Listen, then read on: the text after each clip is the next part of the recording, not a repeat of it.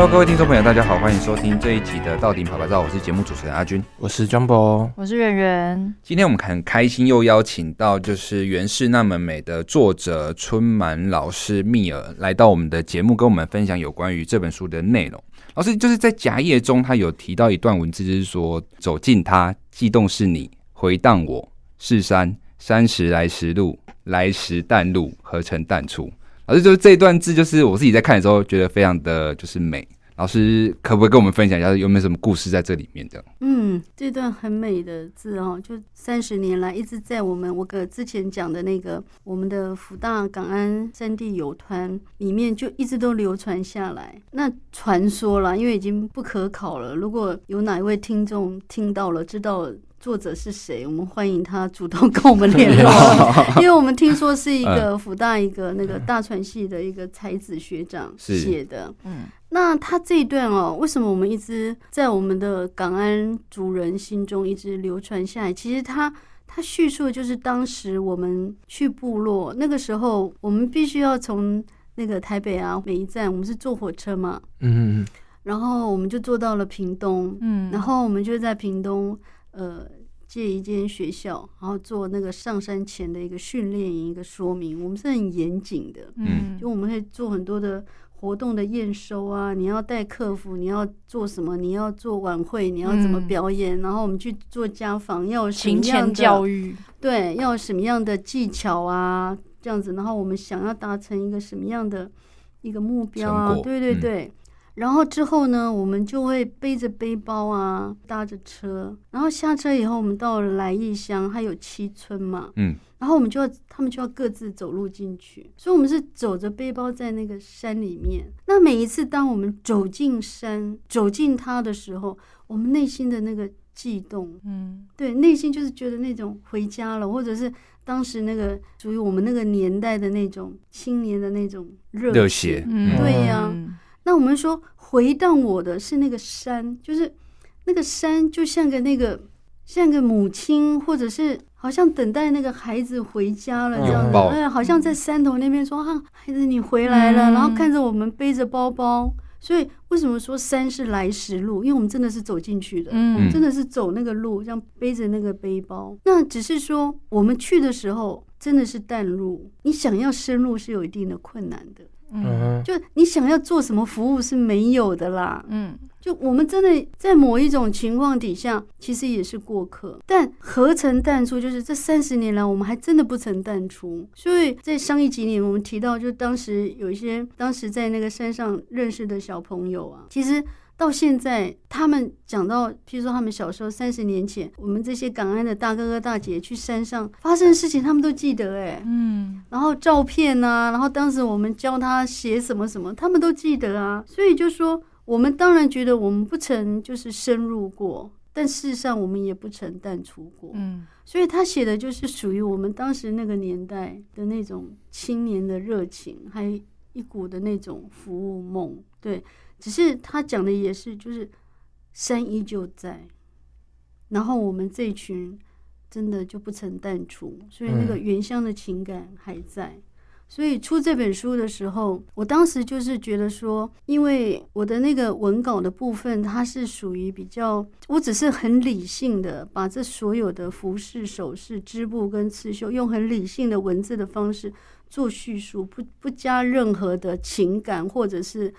或者是论断，就是它是怎样就是怎样。嗯，那它最美的是那个照片的说明，但是我觉得最感性的就是那个主持人你刚刚讲的，就是那个夹页里面的七十几篇的那种来时路的心情。嗯，我觉得那是这本书里面最温暖的。那书在出版以后，我们也收到很多这个读者的回馈，听说很多人看了都热泪盈眶。对，然后甚至。也有人就是想要再重拍属于我们那个五五年级、嗯、五年级生的那一段的那种情感的那种表达方式。对，那个时候没有手机，没有 Facebook，嗯，但是人是真正的 face to face 在做情感的交流。对，老师，你们提到的这个来时路啊，就是老师有没有其他的就是可能在您的采集过程中有其他段的故事？或者是说刚才因为。书中里面的确就像老师讲的，其实都蛮平铺直述的提及那些服饰。嗯，那老师在采集过程中有没有什么比较动人的故事？比方说这十六组里面有哪些故事是老师比较印象深刻的？我说句老实话，就是这十六组里面，我我相信他这十六组服饰里面最吸引人的，大概就是阶级制度最严明的台湾跟卢凯。嗯，因为他们尤其是贵族服饰。他们那个琳琅满目，而且刺绣是整个布满在他的服装里面，所以他那个他那套衣服很重，嗯嗯，很重。对你他那个它里面的珠子或者是贝壳或者是银片，一个一个刺绣上，所以那那套衣服不只是贵重，也很重。这样，我想它大概是最吸引人的，因为真的太华美了。然后里面会有很多的羽毛啊，那有一些像比如说鹰的羽毛，只能是贵族啊。嗯、那像阿美族他们的服饰，因为是大红色，所以也是很吸引人。尤其他们那个大花帽，女生的大花帽，或者是那个他们那种首领啊，头目级的那种，他们的那羽毛那个好长哦，真的是好漂亮。嗯、还有上面的兽骨，我想这些对我们来讲都是很吸引人的部分哈。嗯、但是有一些族。呃，像譬如说泰鲁格族，你会感觉它的颜色好像是嗯比较素雅。那甚至我们刚讲的雅美、刮胡、达悟族人，特别强调。呃，对他们，他们因为个性很低调，所以他们比较亮的那一面反而织布比较亮的那一面反而是里布。嗯，哦，他们外面反而是比较素雅的。但是我必须讲说，你如果真正理解那个服饰文化，它所承载的那种呃历史的意涵跟那种文化美学，那你就会知道说服饰它它不是只有那个五颜六色，嗯哼，嗯，它还有里面的那种图腾，它所代表的那种。特殊的价值，它等于就是，譬如说，把他们过去，他们里面还有一个，譬如说，人跟大自然相处的一些图案，都把它刺绣进去啊，就会有小朋友跟鹿啊，哈，跟什么山羊啊、山羌啊，这些都是过去的生活的经验，然后他们常用的 on 啊，哦，或者是什么，都在他们的那个服饰里面啊，所以它等于传达的也是一个。就是过去的这种历史文化，文化对呀、啊，所以你说哪一族，就是你如果理解它了，那在我来看，我觉得都很美，嗯，真的都很美，而且每个人都有不一样的故事，甚至后面有一些比较新证明的一些族群啊，或许他们的衣服服饰，因为在那个重新做复刻过去的那种文献里面，要把它做成那个。服饰，再把它穿在身上，他们也重新在解读过去所留下的这些文献，怎么样把它具象化穿在身上。那所以它虽然会有一些我刚之前讲过一些变迁，或者是一些名词跟定义上的不同，但我觉得这些都是呃历史的一部分，都很珍贵。嗯所以我觉得，只要能够留下来，只要他能够这个服饰能够达成一个他的一种历史的任务，而且他能够形成一种族群的自我认同，我觉得都是一件很美好的事情。其实，嗯，后来我们在那个谈授权的时候，我们遇到一个那个台东那个史博馆的里面一个研究员。他就跟我们说，这个立法的初衷啊，嗯、就是希望说，你要使用人家那个原住民的这个智慧财产，你应该要走入部落，嗯嗯，你要要人家东西，你要去人家家里请问人家，嗯、不是在在你你的办公室里面要人家给你什么或送你什么，对，所以他当时的那个初衷是这样，嗯、所以我们也是就是很尊重，就是，嗯、所以我们就是等于是全力配合，嗯嗯，那。那这本书后来透过呃四个月的时间这个努力啊，其实那天后来那个我们有遇到那个吴丽华立委，他是原住民立委，嗯、那连他都问我们说，那你们是怎么谈谈通过的？就、嗯、因为太难了，嗯、而且又是十六组，所以你看现在市面上几乎都只有出一组分开，因为。一组就已经搞不定了，谁要搞十六？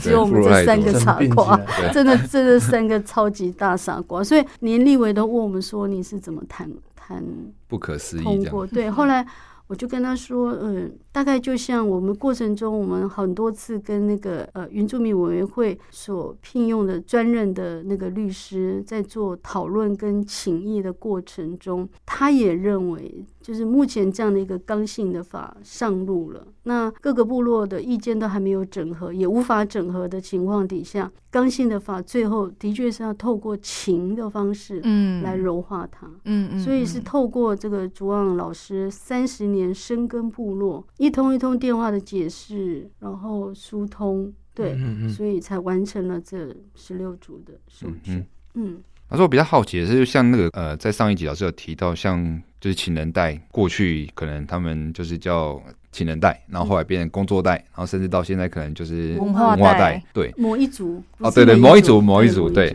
那可是现在比较好奇是说，他们会不会有些族群，因为毕竟就是刚才老师提到的文化的变革嘛，然后演变等等之类，因也因为台湾这块土地上面也受过不少的其他族群的统治，没错。那在服装上，他们有没有办法做一个区隔，说，哎，那个可能是在当初可能西班牙人或者是荷兰人时期、日治时期，或者说到现在等等。这样子的一个区隔，历史的痕迹。唉，我的确在这个书里面，我有几次有点动怒，就是这样，就是在我看来，就是就像我写这本书的初衷一样，我很愿意用一种包容的方式来看待这种。历史的变迁，嗯，但是族人们就不同的族群，他们在这个过程中，他们所承受的那种历史的伤痛，有时候不是我们能理解的，嗯，所以一开始的时候，我书里面常常会写到，譬如说，因为以前他们的服装叫方衣，就是它是个正方形，然后挖个洞，就就当那个把头套进去，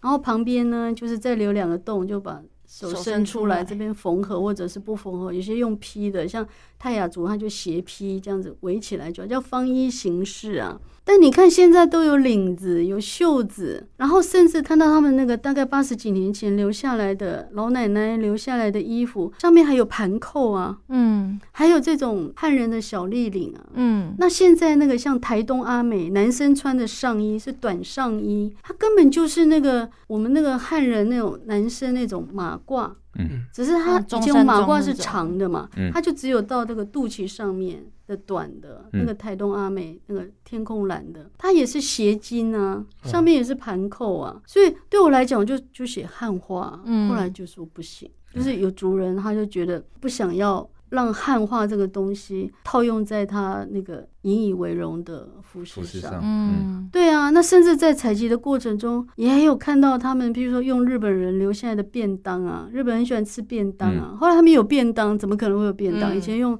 叶子包一包，就放在槟榔袋或者是背篓，对对。但是他们就是不同的族群，然后不同他们所经历过的一些历史的经验吧，他们在面对这块的时候。他们就会，嗯，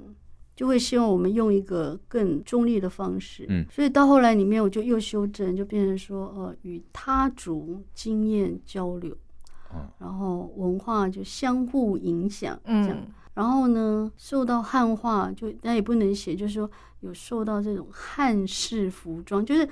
他的服装的样式有汉人的样子，这样子而已，这样就用这样的方式，我觉得就是一种尊重跟包容。如果他感觉不好，那我们就应该尊重他，不应该再用当年那样的方式，就说啊，那就是汉人服饰嘛。我当时还很高兴说，哎，是不是跟我奶奶以前穿的一样啊？像配吗？很 像这样，对，不一样哦，这样子，这样子，他们是有经过改良的，嗯，对对，所以都会。然后再来还有就是。嗯，像譬如说，我这书里面啊，就以前我们刚开始在写的时候，譬如说泰鲁格族跟那个戴德克族，他们都是从泰雅族里面后来证明分出来的。